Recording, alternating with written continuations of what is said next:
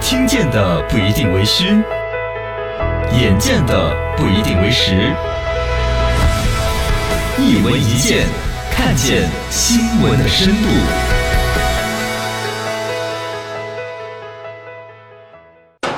比亚迪拉的士。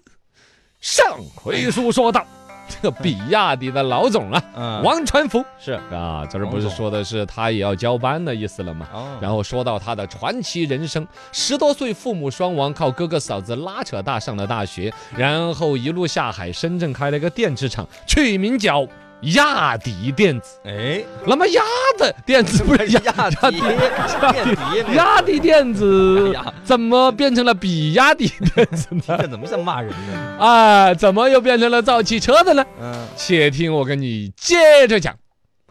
创业初期呀、这个王传福奔波于全球各大电子电池有一些展销会儿，嗯哼，国外的一些展会儿，大家知道他要排名嘛，企业门口在那个展会儿门口有个董大的一个公示墙，对啊，本次参展企业有刚刚好五粮挂面。哎呀，王老五花生酥、 飞马葡萄酒哎呀、名酿，我就噔噔噔噔噔排下来。哦，啊，我们中国呢可能有一个排法，但是国外都是按照字母，啊，顺序 A A B C B C D， D E F G H I J K L M 来排位 N 的 O P 啊哦，按照字母来排。 原来叫压的电子是 Y 开头，歪到后面 X Y Z，对第呀二个那的每一次都是整在那个喷绘布的最底下一行。啊，啊，万一下雨的话，还甩一些水在上面，那个看都看不清，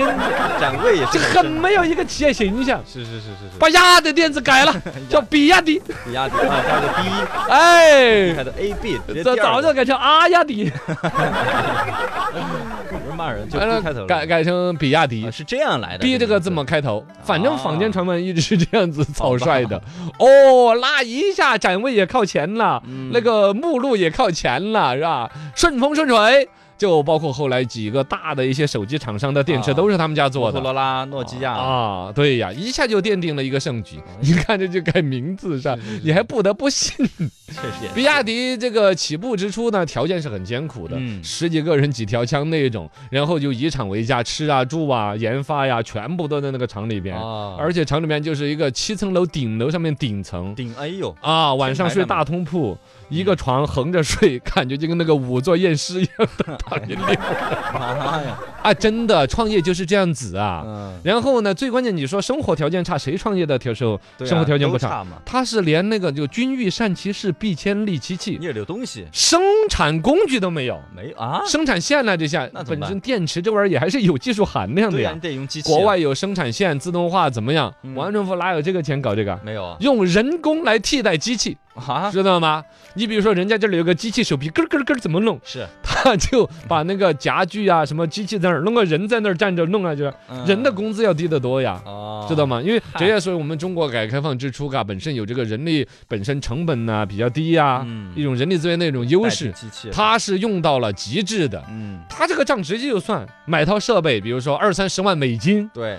你那个五年钱就折旧了，就就坏的了。嗯，我来个人是嘛？我开工资，我我直接开工资，那时候几几百块钱，三二百块钱一个工人在这儿搞搞搞搞搞搞，呃而且我解决，了这个人的就业，这样算账哎，而且我这一边算成起来嗯本还更低，是不是嘛划得来一？些？这个就创业初期资金问题就解决了，而且就把这个电池它的成本的控制、品质的保证那些，是那才叫匠人精神，纯手工打造的电池。哦，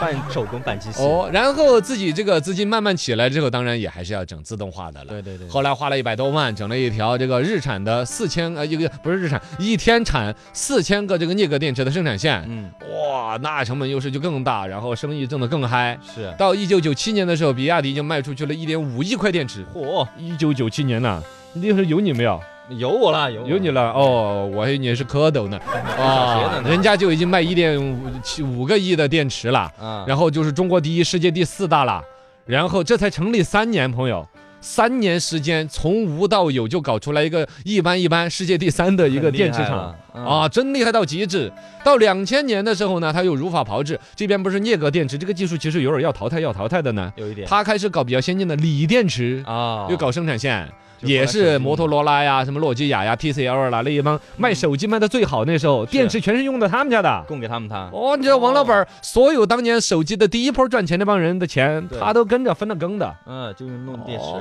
到两千零二年七月份的时候，成立才七年多的比亚迪已经香港上市。哇塞，嗯啊包括他那个表哥啊表，哥还有一起最开始比如说投什么二百万、八当时十给他万钱呢的那个哦，那个叫吕向阳，嗯，双双进入福布斯大陆富豪榜前五十位。哦，厉害，厉害这才几年时间创造出来的财上市富了，嘎了不得。特别值得一提的，就创业之初呢，王长福跟一帮兄弟们不是创业嘛，嗯口头上约定了一些股份，给股份，这个玩意儿不就是洗脑吗？画饼吗？啊搞好，可搞得好，我给你们换个新嫂子，呃不是，我不是，哎，没有不不是是，给我给你们换个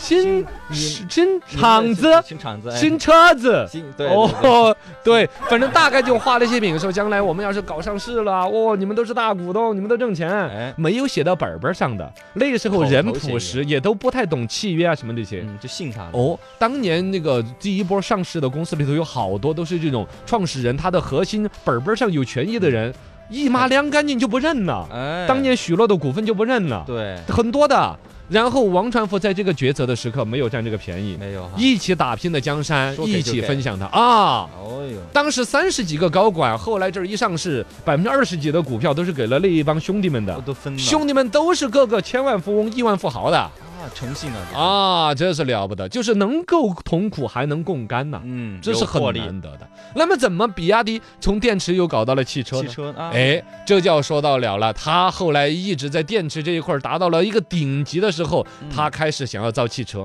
而且造汽车就是瞄准的电动汽车，啊因为他一直手上有所谓的电池这个技术和产业，他就很觉得说在电动汽车这块儿将来会有大的发展。累那时候马斯克不是马马马斯啊克，对吧马斯，克那个什么特斯拉那些都还还没没有有呢动静呢。嗯，王传福老板已经从一个电池老板想到了要把电池安到汽车上，哎就不烧你们的汽油，对，就有这个布局，所以才有了二零零三年一月份收购陕西秦川汽车，啊，所以才有了后来比亚迪在这个新能源汽车这块儿确实搞得还是比较早，对嗯包括它的电池技术也还是比较腿。现在路上的电动汽车好多都比较嗯，贵而且比亚迪为什么出的那个汽车第一款叫秦？啊，对，因为收购的是秦川汽车厂。哦就这样，你这样不是来那个的老本儿也想不出用什么秦呐、魏呀、啊汉呐，对对对对，哎，没有有汉，没有有，汉，有唐。哦，嗯比亚迪的有汉、唐唐、唐对元。没有嗯，哦，用这些名字来，你看，嘛，陕西本身这是几朝古都，嗯，秦川这个车厂，那个所有这些文化的积淀，跟今日比亚迪的整个布局